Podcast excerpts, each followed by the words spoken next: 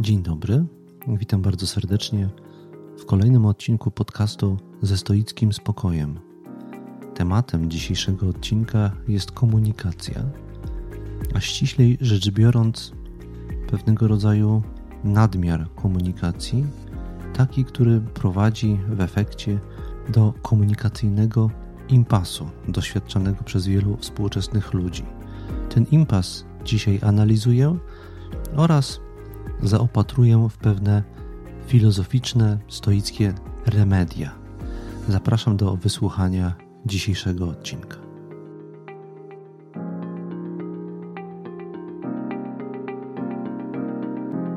A ja przystępuję już żwawo do rzeczy, przy czym przystępuję w sposób nietypowy. Chciałbym mianowicie zacząć od zagadki. Zagadka ta będzie miała postać cytatu, i zadaniem słuchaczy i słuchaczek dzisiejszego odcinka podcastu będzie domyślenie się, kto jest autorem tego cytatu. Ta, zagadka później, w trakcie dzisiejszego na, nagrania, zostanie rozwiązana. Ja podam tego autora, y, albowiem później będę się chciał do tego cytatu i do stanowiska, jakie jego autor zajmuje, odnieść w kontekście jednego z wątków, które dzisiaj chciałbym poruszyć. A więc teraz już proszę o skupienie. Przeczytam ten cytat, a, waszym zadaniem będzie domyślenie się, kto jest jego autorem, a potem dowiecie się, czy wasz domysł był trafny. A więc ten cytat brzmi następująco, cytuję. Towarzystwo to przeważnie rzecz tandetna. Spotykamy się po bardzo krótkich przerwach, kiedy upłynęło jeszcze zbyt niewiele czasu, abyśmy mogli zyskać dla siebie nową wartość. Spotykamy się trzy razy dziennie przy posiłkach i częstujemy nawzajem odmianą tego samego spleśniałego sera, którymi jesteśmy sami. Aby te częste spotkania były znośne, aby nie dochodziło do otwartej wojny, musieliśmy ustanowić pewien zestaw zasad, nazywany etykietą i dobrymi manierami. Koniec cytatu. Czy ktoś zna odpowiedź? Kto jest autorem tego cytatu? Na pewno wiele nazwisk przychodzi Wam do głowy. Ciekaw jestem, czy ile z Was trafiło. Przekonacie się o tym wkrótce.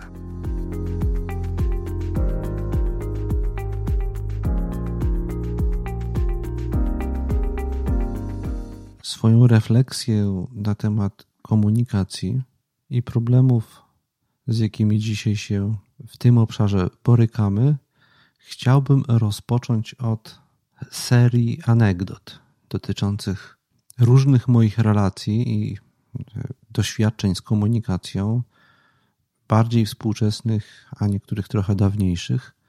Takich anegdot zgromadziłem sobie cztery. Jedna jest trochę wstydliwa. Mm, pierwsza anegdota, ta, która jeszcze nie jest wstydliwa. Otóż mam pewnego dość dobrego znajomego, z którym się raz na jakiś czas spotykam i te spotkania są bardzo e, zażyłe, bardzo intensywne, bardzo dobrze nam się rozmawia. Jakiś czas temu mm, spotykaliśmy się i mieliśmy kolejne intensywne i bardzo sympatyczne spotkanie, które niezwykle dobrze wspominam. Między innymi podczas tego spotkania wymieniliśmy się swoimi ostatnimi doświadczeniami muzycznymi. Ja zwierzyłem się temu mojemu znajomemu, że ostatnio słucham starych płyt Herbie Hancocka i bardzo je sobie cenię. I powiedziałem, że późniejsze jego kompozycje znacznie mniej mi się podobają. Wyraziłem to w postaci pewnego rozczarowania, że Herbie Hancock przestał trzymać poziom dla mnie w mojej ocenie. Tak mi się wydawało. Na to ten znajomy powiedział, że z tych, z tych współcześniejszych płyt Herbie Hancocka można natrafić także na perełki i zwrócił mi uwagę na jedną z nich mianowicie mm, na płytę River, mm, bardzo interesującą. Ja ją wysłuchałem i po tym jak ją wysłuchałem, jakieś 2-3 tygodnie po naszym spotkaniu napisałem w SMS-ie do tego znajomego, że bardzo jestem zobowiązany za polecenie tej płyty i dużo ciepłych słów o niej powiedziałem, bo faktycznie bardzo mi się spodobała. Mm, nie chcę mówić już więcej o płycie, bo nie o to chodzi w tej anegdocie. E, I ten mój znajomy, on mi nie odpowiedział na ten SMS. Ja przyznam szczerze, że przyzwyczajony jestem do tego, że, że ktoś nie odpisuje na mój SMS i mam bardzo dużą wyrozumiałość w stosunku do takich wydarzeń, więc przeszedłem nad tym do porządku dziennego, uznałem, że albo do niego nie doszło, albo coś innego się wydarzyło, nie odpisał. Trzy, dwa albo trzy tygodnie później dostałem od tego znajomego e-mail z przeprosinami, z przeprosinami, w których się wręcz tak trochę kajał, bardzo przepraszał, że nie odpisał, ale miał taki trudny czas, zawirowania komunikacyjne i życiowe i dopiero teraz może mi odpisać. Ale ma nadzieję, że cieszę się, że, mu się ta płyta, że mi się ta płyta podobała i coś tam jeszcze kolejnego poleci i ma nadzieję, że na, wkrótce na kolejne spotkanie. Yep, to doświadczenie bardzo banalne i bardzo typowe dzisiaj wydaje mi się. Mm, jest. On miał ewidentnie w, te, w tym e-mailu zakomunikował pewne wyrzuty sumienia, żeby nie odpisał.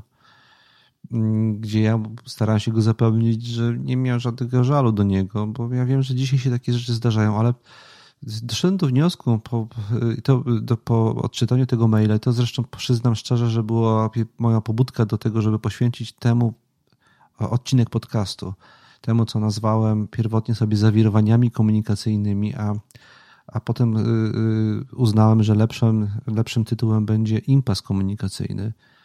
Ja dość często mam takie doświadczenie. Albo u mnie coś się dzieje, że nie mogę odpisać, nie odpisuję od razu, albo u innych osób y, to się dzieje i Niektórym towarzyszy z tego powodu towarzyszą różnego rodzaju wyrzuty sumienia, inni, innym nie. To jest bardzo ciekawe, moim zdaniem, współczesne zjawisko tego rodzaju zawirowania komunikacyjne, to jak się z tym czujemy. I chciałem tutaj, mm, nie wiem, czy ten mój znajomy słucha dzisiejszego odcinka, mm, y, nie będę zdradzał jego imienia, żeby go nie zawstydzić y, tą sytuacją, chociaż nie, nie ma nic wstydliwego. Mm, e, chcę jeszcze raz bardzo stanowczo podkreślić, zaznaczyć, powiedzieć, że ja absolutnie ani przez moment nie miałem ani odrobiny żalu, że on mi na ten SMS nie odpisał. I mam nadzieję, że nie ma już żadnych dalej wyrzutów sumienia z tego, z tego tytułu. I tak potwierdzam, liczę na kolejne sympatyczne spotkania, podczas których będziemy rozmawiać między innymi o muzyce. I mam kilka nowych płyt e, jemu do polecenia. To jest pierwsza anegdota, y, z którą się chciałem dzisiaj podzielić.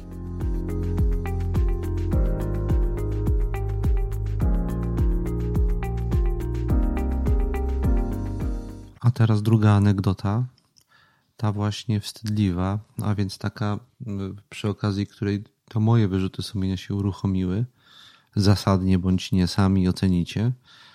Otóż mm, pod koniec pandemii odwiedziła mnie w miejscu pracy pewna osoba y, i miała na twarzy maseczkę ta osoba.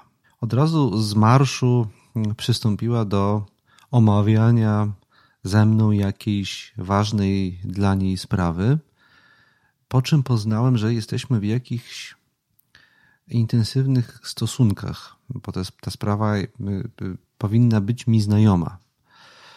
Mm, ale problem mój był taki, że ja a w żaden sposób nie byłem w stanie przypomnieć sobie, kim ta osoba jest.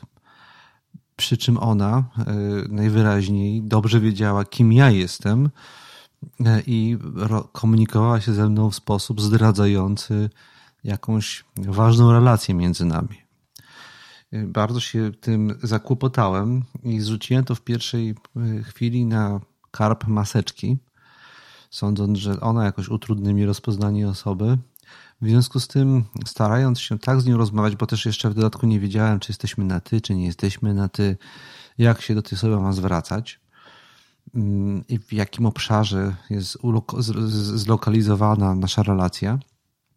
W związku z tym zacząłem z nią ostrożną rozmowę, tak aby nie zdradzić mojego zaambarasowania w pewnym momencie poprosiłem, że skoro e, to jest końcówka pandemii, a my jesteśmy w pewnym takim znaczącym dystansie, bo e, byliśmy od siebie jakieś 3 metry, ta osoba siedziała, ja też siedziałem, powiedziałem, no tutaj jest e, otworzony, otwarty lufcik, wietrzy się w pomieszczeniu. Myślę, że możemy oboje być bez maseczki. Ta osoba na to przystała i zdjęła maseczkę i moje zakłopotanie bardzo wzrosło wtedy, bo po tym jak ta osoba zdjęła maseczkę, ja dalej nie byłem w stanie rozpoznać, kim ona jest. Przy czym ona cały czas sprawiała wrażenie, że dobrze zna mnie i y, że ma do mnie różne ważne sprawy i te sprawy ma ze mną do omówienia. Tak następnie kierowałem rozmową, żeby w trakcie tej rozmowy wyjawiło się, skąd się znamy. I to, się, to mi się udało. Natomiast, no i ta osoba się nie domyśliła, że jej nie rozpoznałem, e, bo potem ją namierzyłem, skąd ją znam i jakie to są sprawy, które nas łączą i, i o czym mam z nią porozmawiać. Okazało się, że jest to osoba, którą poznałem tuż przed wybuchnięciem pandemii, gdzie później z powodu yy, przeniesienia relacji do sfery online kontaktowaliśmy się głównie mailowo mm, albo na jakichś kolach, y, gdzie ta osoba nie miała włączonej kamerki, albo była jedną z bardzo wielu osób mm, y, na spotkaniu, więc ja jej nie pamiętałem dobrze, albo nie potrafiłem przyporządkować nazwiska do, do twarzy. Tak czy siak, efekt był taki, że w trakcie pandemii, mimo że miałem z nią liczne kontakty elektroniczne, nie kojarzyłem jej twarzy. To było bardzo dziwne doświadczenie, że kogoś z jednej strony bardzo dobrze znałem, a z drugiej strony nie, nie, roz, nie rozpoznałem. I z tym z kolei, tak jak powiedziałem, doświadczeniem y, wiąże się u mnie mm, doświadczenie wyrzutów sumienia. Nie wiem, czy słusznie. E, refleksję mam e, z tym związaną ogólniejszą taką, mm, e, że my dzisiaj jesteśmy w tak dużej ilości relacji. To będzie jeden z tematów, które potem będę chciał pociągnąć, że to zagubienie nasze w, tych, w tej ilości tych relacji, tych komunikatów, komunikacji wszelkiego rodzaju na różnych poziomach sprawia, że te nasze relacje są bardzo powierzchowne i możemy kogoś znać, ale tak naprawdę w ogóle nie znać. Taką, takie miałem doświadczenie, taką refleksję. Trzecia anegdota jest y, następująca. No, ja krótko ją streszczę, nie chcę się już za bardzo rozgadywać tutaj na początku. Mam znajomego, z którym mm, tak jesteśmy na pograniczu znajomości i przyjaźni, byliśmy kiedyś.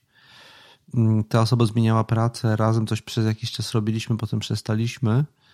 Mm, I od jakiegoś czasu próbujemy się umówić na spotkanie ale jakoś tak się składa, że albo ja jestem na wyjeździe, albo ta osoba jest na wyjeździe, albo ta osoba w pracy, pracująca w korporacji, ma jakiś intensywny czas i nie może się spotkać, albo to się dzieje u mnie. Efekt jest taki, ja sobie to ostatnio policzyłem, że my się umawiamy na to spotkanie od dwóch lat. I ono od dwóch lat nie doszło do skutku. A w końcu zdarzyło się tak, że się spotkaliśmy kiedyś przypadkiem w metrze i bardzo nam się dobrze rozmawiało. To była strasznie sympatyczna rozmowa i jak poczułem dużą tęsknotę do tej osoby, no i zakończyło się nasze spotkanie w metrze 15-minutowe czy 10-minutowe solennym przyrzeczeniem, że na pewno uda nam się spotkać i że wkrótce się umówimy e, któregoś popołudnia na kawę, herbatę czy piwo. No I to, to spotkanie przypadkowo w metrze miało miejsce chyba półtora miesiąca temu i cały czas nie udało nam się spotkać. I to nie jest jedyna osoba, z którą mam taką relację, y, y, gdzie te, te spotkania z trudem dochodzą do skutku. Y, mam taką przyjaciółkę, y, y, Katarzynę, którą poznałem wiele, wiele lat temu. Dla mnie wiele lat temu. Już przeszło 13 w takim trudnym okresie mojego życia. Spotkaliśmy się na grupie terapeutycznej, gdzie omawialiśmy różne rzeczy. Przypomnę na zasadzie krótkiej dygresji jedną rzecz, jaką wyniosłem z tej grupy terapeutycznej. Ważne odkrycie dotyczące właśnie komunikacji Mm, otóż mm, ja odkryłem na tej grupie terapeutycznej 13 lat temu, że jest bardzo duża różnica między tym, co nam się wydaje, że komunikujemy, a tym, co w odbiorze drugiej osoby w rzeczywistości komunikujemy. To była dla mnie wielka nauka i staram się na to zwracać uwagę po dziś dzień. Nie brać w punkcie wyjścia za oczywiste, że to, co mnie się wydaje, że komunikuje, w istocie faktycznie komunikuje. Bo ja jednocześnie na innych poziomach może mogę komunikować różne inne rzeczy, nie rozumiejąc, że w ogóle, że je komunikuję, albo że bez względu na to, co faktycznie komunikuję, co innego jest odbierane ze względu na, na kontekst, którego nie do końca rozumiem. To odkryłem podczas tej, mm, podczas tej e, terapii grupowej. Natomiast my się zaprzyjaźniliśmy e, i ta przyjaźń była sympatyczna, intensywna. Wracaliśmy do tych wspólnych doświadczeń sprzed lat. Na bieżąco sobie podczas przez tych, tych lat i spotkań relacjonowaliśmy swoje życie i tam służyliśmy sobie nawzajem różnego rodzaju wsparciem. Ale też mam tą relację dość intensywną, wydawało mi się, ale jak spojrzę wstecz, i to w tym przypadku kajam się Katarzyno, to z mojej winy, my się spotykamy mniej więcej na rok. Raz na rok. Nie częściej, bo po prostu nie udaje nam się spotkać. I to jest los wielu moich relacji. I to jest moja kolejna przyczyn, kolejny przyczynek do tego, o czym dzisiaj mówię. Wiele mamy relacji, one się pojawiają w naszym, w naszym życiu, pojawiają się intensywnie. Mm, chcemy je ciągnąć, ale życie nasze współczesne jest tak skonstruowane, że ta wielość sprawia, że ciężko nam jest wiele z nich utrzymywać. Niedawno z Katarzyną spotkałem się na wino, porozmawialiśmy sobie znowu, udało się, ale znowuż w dużym stopniu dzięki jej determinacji, za co jej niniejszym jeżeli to słucha, bardzo dziękuję. To było bardzo sympatyczne spotkanie. I, obiecuję, że następne będzie szybciej niż za rok. Tutaj składam sobie i tobie, Katarzyna, taką obietnicę. To była trzecia anegdota, składająca się z dwóch podanegdot.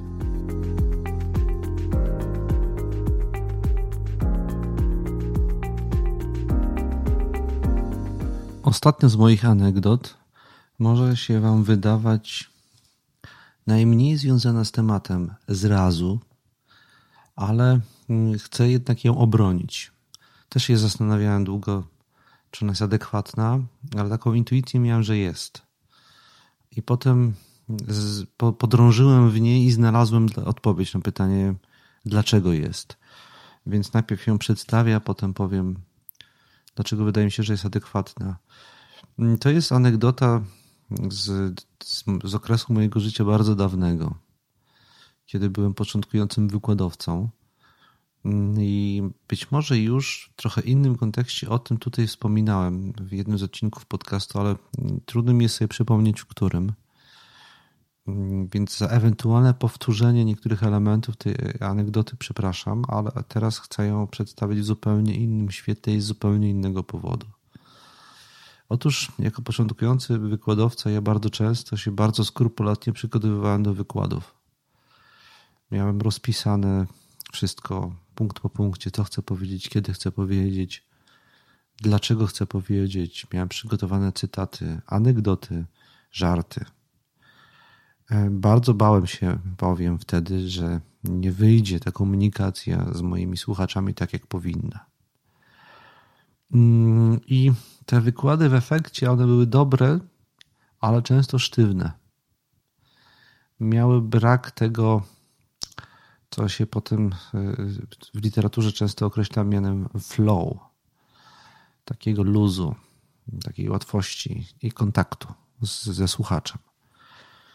Mm, zdarzyło mi się później, kiedy trochę więcej pracowałem i nie zawsze ze wszystkim się wyrabiałem, przyjść na wykład względnie nieprzygotowanym. Kilka razy miałem takie doświadczenie. Mm, ze stresem do niego się zabierałem, ale y, jak już y, to się zaczęło, kiedy ten wykład się zaczynał, miałem oczywiście jakoś tak luźnie, luźno w punktach rozpisane, o czym chcę powiedzieć. I zauważyłem, że kiedy nie jestem zniewolony przez tą kartkę z tym planem, z tym zadaniem, jakie mam w tej komunikacji do zrealizowania, często wchodzę w zupełnie inny kontakt z tym, co wiem i dużo inaczej reaguje na to, co się dzieje na sali, na to, w jakiej formie są słuchacze, jak oni komentują, jak oni funkcjonują w kontekście tego, co ja mówię. I bardzo często wtedy właśnie udawało mi się wejść w ten taki flow komunikacyjny, w taką łatwość komunikowania, swobodę i pewnego rodzaju swadę gdzie przytaczałem spontanicznie cały szereg anegdot, cytatów, komentarzy i to się jakoś bardzo fajnie kleiło w dużą całość.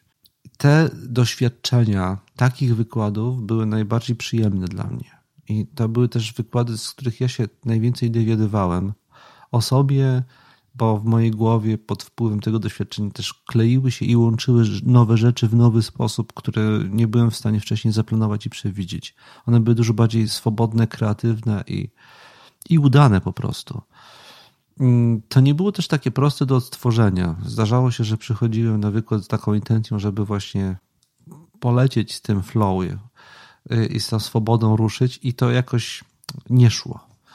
Czasami jest tak, że się tego po prostu nie da zaplanować, e, bo to jest trochę jak z kreatywnością. Nie zawsze jest natchnienie, żeby to się dało uruchomić. Dlaczego tym mówię?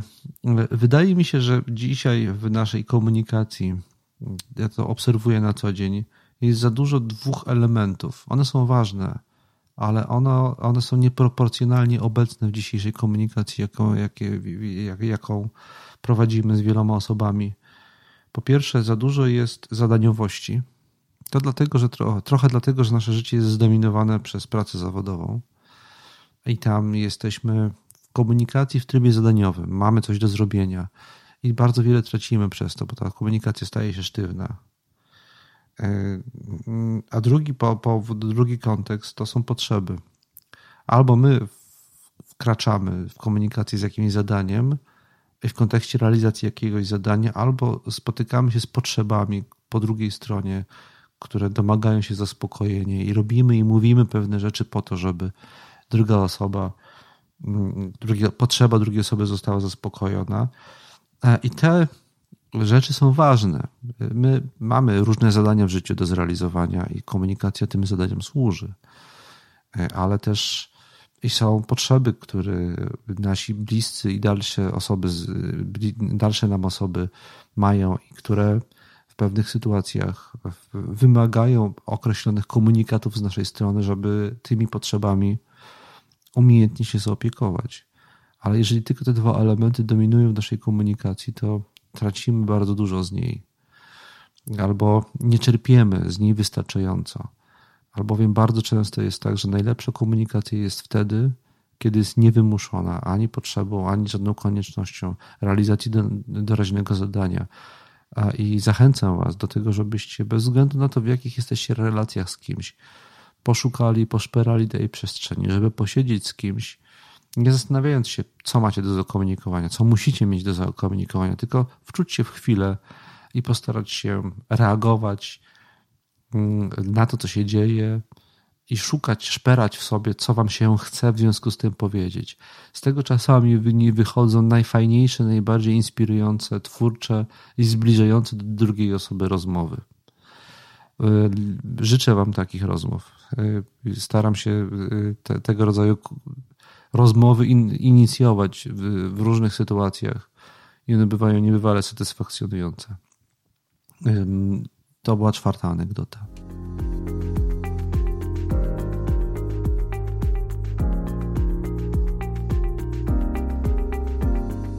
Podsumując e, te anegdoty, moje doświadczenia, przemyślenia i przesłanki, które skłoniły mnie do tego, żeby zająć się w dzisiejszym odcinku podcastu tematem komunikacji, chciałbym powiedzieć, że w wielu obszarach doświadczamy nadmiaru, nadmiaru kontaktu, komunikacji, relacji. Po pierwsze, w obszarze ilości ludzi, jakich w swoim życiu spotykamy. Człowiek jest niebywale mobilny współcześnie. Zmienia miejsca zamieszkania, miejsca pracy, grupy, z którymi się kontaktuje, i w efekcie tego poznaje więcej ludzi w ciągu swojego życia statystycznie niż jakikolwiek wcześniej człowiek w historii. Nie jestem pewien, czy i na ile nasz mózg ukształtowany ewolucyjnie na tą liczbę osób jest przygotowany. Arystoteles napisał kiedyś, że człowiek nie jest w stanie mieć więcej przyjaciół niż 11 w ciągu życia. Że to jest taka norma albo górny limit. Mm, że tak jesteśmy skonstruowani, że nie jesteśmy w stanie pomieścić więcej autentycznych, głębokich relacji. Natomiast dzisiaj rzeczywistość, doświadczenie wymuszają na nas wchodzenie nieustannie w coraz to nowe relacje.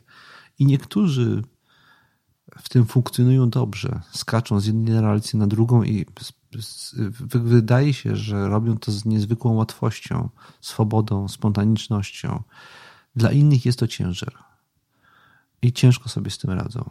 Z tym, jak dużo tego jest i czują się w tym zagubieni. E, to jest jeden nadmiar. Ilość ludzi, jakich spotykamy na przestrzeni naszego życia, ilość komunikacji, jakie prowadzimy naraz z różnymi ludźmi na różnych kanałach. A druga rzecz to jest ilość tych kanałów. Dawniej ludzie po prostu ze sobą rozmawiali, potem zaczęli pisać listy. Teraz mają, potem pojawiły się telefony, potem się pojawiły SMS-y, potem się pojawiły komunikatory, a i ilość narzędzi komunikacyjnych stale wzrasta, multiplikuje się. Jesteśmy zasypywani komunikatami na bardzo wielu kanałach i doznajemy w tym obszarze zagubienia. Tym bardziej, że w zależności od kanału, w zależności od społeczności i grupy ludzi, z, którymi się komunikujemy, doświadczamy jeszcze innego rodzaju wielości, mianowicie wielości reguł i norm, które regulują sferę komunikacji. Pamiętam, mm, kiedy zaczynałem pracę zawodową mm, i pojawiły się e-maile, i komunikacja za pomocą poczty elektronicznej miała miejsce i weszła w życie. Y, w dobrym tonie i był to obyczaj regulowany w niektórych społecznościach zawodowych tą normą. W dobrym tonie było odpowiadać na e-mail w ciągu jednego dnia, y, jednego dnia powszedniego, czy w ciągu jednej doby dnia powszedniego. Mm, I ja tak starałem się robić. I mm, uważałem za niegrzeczne albo nieprofesjonalne, jeżeli ktoś nie odpowiadał mi w tym samym trybie na e-mail. Dzisiaj y, ta, ta reguła się całkowicie rozprzęgła. Są grupy, są y, relacje, kontakty, w których możemy liczyć na szybką odpowiedź i mamy prawo jej oczekiwać. Są obszary, w których ta w ogóle nie funkcjonuje, jest to całkowicie przygodne i dogodne, albo ci ktoś odpisze, albo nie. I, funkcjonowanie naraz w tak wielu różnych obszarach, w tak wielu różnych komunikacjach i komunikatach, gdzie są różne reguły i oczekiwania. Bardzo często się rozmijamy z tymi oczekiwaniami. Ja oczekuję, że ktoś mi odpisze, a ta osoba uważa, że ta relacja właśnie jest taka, że nie wymaga szybkiego odpisania, albo odwrotnie. I w tym też jesteśmy pogubieni. Gdzie, w jakim kontekście obowiązują albo powinny obowiązywać jakie reguły komunikacyjne. To jest drugi obszar, albo właściwie już trzeci obszar nadmiaru, nadmiaru regulacji, nadmiaru różnych norm nie ma jednych, jednego zestawu norm, norm regulujących jakąś komunikację, bo w zależności od kontekstu grupy, z jaką się komunikujemy, jest inna i więcej. E, e, jedni w tej grupie oczekują czegoś, inni czegoś innego, i na tym, w, tym, w tym też się, w tym też e, wymiarze się bardzo często ścieramy. I czwarty nadmiar, czwarty rodzaj nadmiaru, o którym chciałbym mm, wspomnieć, jest właściwie nie tyle nadmiar, co zaburzenie proporcji między tym, kiedy jesteśmy w trybie komunikacji z kimś, czegoś, wymiany informacji, a y, tym czasem, kiedy jesteśmy ze sobą, gdzie mamy przestrzeń na to, żeby pobyć ze sobą i sobie w głowie uporządkować różne rzeczy, przepracować i po tym, jak przepracujemy, wrócić do komunikacji i w inny sposób, jeżeli to jest potrzebne, ją kontynuować. Ta relacja uległa dzisiaj zaburzeniu. Jesteśmy przez to, że te, ta komunikacja jest tak łatwa i tak dostępna, tak wszechobecna. Jesteśmy właściwie cały czas kontakcie. Cały, większość, większość ludzi cały czas ma telefon przy sobie albo gdzieś w domu i cały czas y, są w kontakcie. To znaczy cały czas są dostępni. Co najmniej części osób ze swojego otoczenia są dostępni w postaci mm, y, SMS-u, telefonu, e-maila, reagują na powiadomienie. To znaczy, że nie są dla siebie, tylko są co najmniej częściowo dla innych. Tymczasem wydaje mi się z mojego doświadczenia i licznych lektur, licznych rozmów, że człowiek potrzebuje pobycia ze sobą, żeby sobie, sobie także komunikaty, jakie uzyskał w ciągu dnia, na przestrzeni jakiegoś okresu, w głowie uporządkować i wyciągnąć, i zbudować z nich spójną, nową całość. Nie mamy czasu na budowanie syntez, na budowanie nowych syntez, bo cały czas jakieś nowe informacje, nowe komunikaty, nowe sygnały do nas docierają i tylko gromadzimy, a nie budujemy spójnych struktur, nie syntetyzujemy. A utrudniają nam w tym e, e, to, to syntetyzowanie, to odcinanie się czasami od bodźców komunikacyjnych, utrudniają nam to bardzo ludzie, którzy oczekują, że będziemy w komunikacji cały czas, bo to nie, nie jest wyłącznie nasza potrzeba bycie skomunikowanym. Często jesteśmy w, ko w kontakcie z innymi, dlatego że oni tego oczekują i boimy się ich zawieść.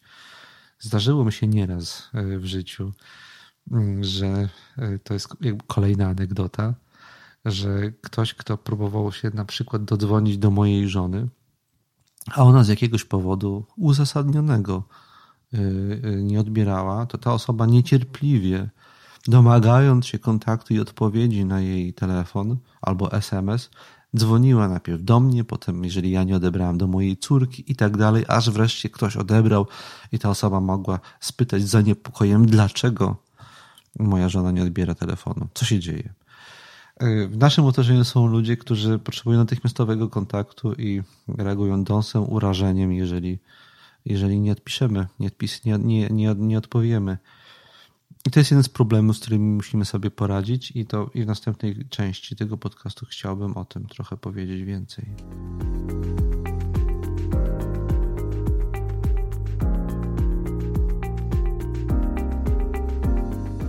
Doświadczamy więc tego osobliwego i przytłaczającego nadmiaru komunikacji który wpisuje się w wiele różnych innych rodzajów nadmiarowości naszych czasów.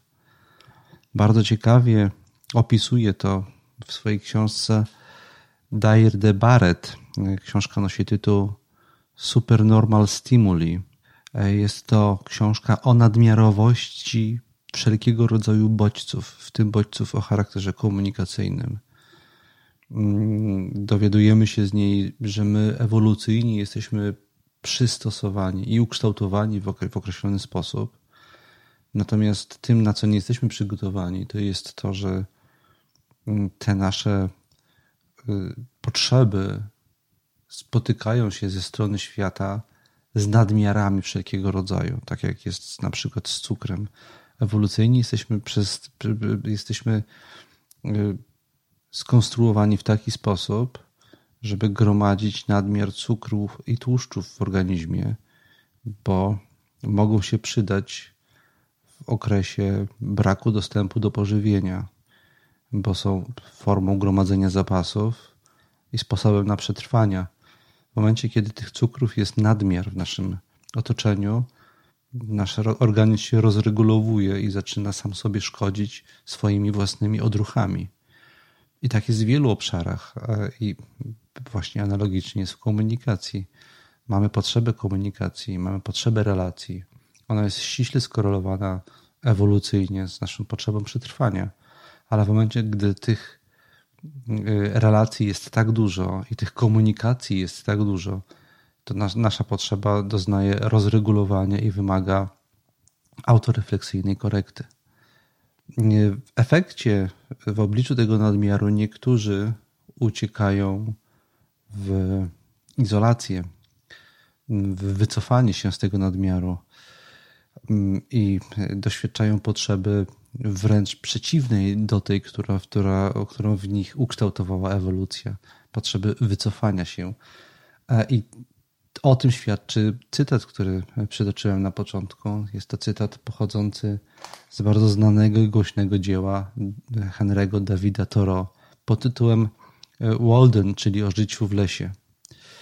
E, bohater książki opisuje swoje przeżycia, przeżycia wynikające z potrzeby wycofania się, życia na ustroniu, z dala od zgiełku, zgiełku ludzkich relacji, rozmów i, i nadmiaru komunikacji. A to było 200 lat temu i już wtedy tego yy, Toro doświadczał, a my to mamy dzisiaj w jeszcze większym nadmiarze i w jeszcze większej intensywności.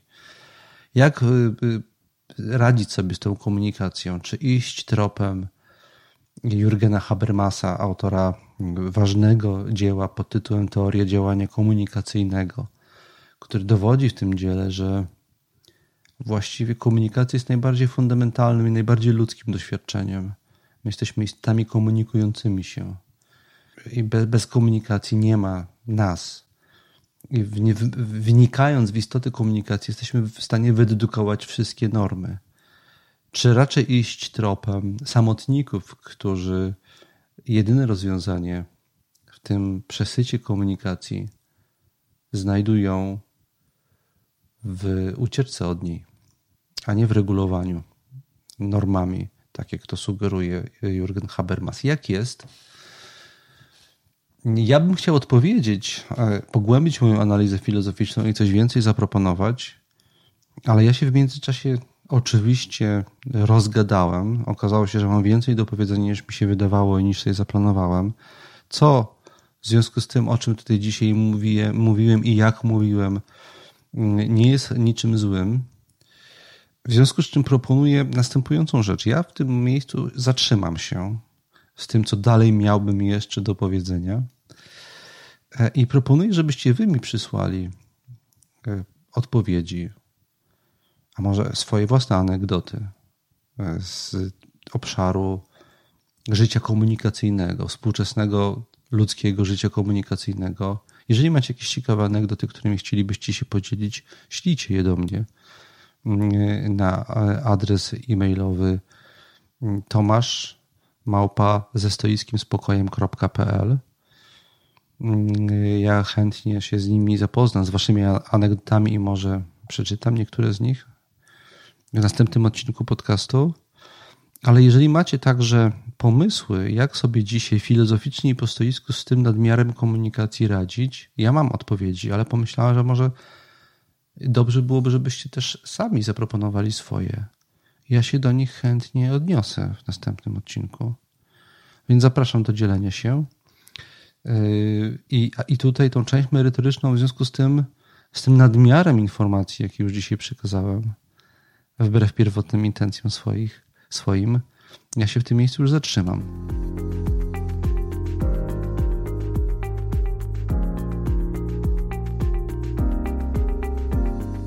A na zakończenie, po pierwsze, mam do zakomunikowania parę rzeczy patronom. Po pierwsze, chciałbym zakomunikować Wam, że na stronie Patronite zmienił się trochę opis celów moich. Zmieniłem sposób opisywania celów. Mm, więc jeżeli jesteście zainteresowani, jak teraz wyglądają cele związane z tym podcastem, zajrzyjcie tam. Po drugie, chciałem Wam podziękować za całe dotychczasowe wsparcie. Przypomnę, że dzięki niemu, po pierwsze, zakupiłem sprzęt, dzięki któremu ten podcast powstaje. Po drugie, na bieżąco utrzymuję podcast, wszystkie narzędzia niezbędne do jego produkcji i inne koszty tej produkcji utrzymywane są dzięki Waszym darowiznom. Wreszcie książka ostatnią, którą opublikowałem, która do części z Was trafiła, mm, pod tytułem Nieustające napomnienia. Ta książka także y, powstała, została opublikowana dziś, dzięki Waszemu wsparciu. W przygotowaniu jest następna. Myślę, że do końca, do końca wakacji ją skończę i opublikuję także dzięki Waszemu wsparciu. To się dzieje. Za to wszystko bardzo Wam dziękuję. Macie wkład w popularyzowanie wiedzy o współczesnym, praktycznym stoicyzmie. Szczególne podziękowania chciałbym zaadresować do tego grona z Was, który wspiera mnie wyjątkowo hojnie, właśnie za pośrednictwem platformy Patronite. I to są następujące osoby. Ludwik Sienica nieodmiennie, Zbigniew Celej, Agata F. To nowy, hojny patron, patronka, przepraszam. Krzysztof Kamil, też kolejna nowa osoba. Bardzo dziękuję za dołączenie. Anna Mitraj, Bartosz Szarowar, Łukasz Mandzyn, Marcin Wieczorek, Sławomir Franus, Jacek Mędyk, Krzysztof Pudełko, Justyna Metryka, Małgorzata Małodzińska i Leszek Para. Bardzo dziękuję Wam za Wasze hojne wsparcie i zapraszam do słuchania następnego odcinka podcastu, w którym opowiem jak po stoicku radzić sobie z impasem komunikacyjnym i to radzić sobie całkiem dobrze. Do usłyszenia.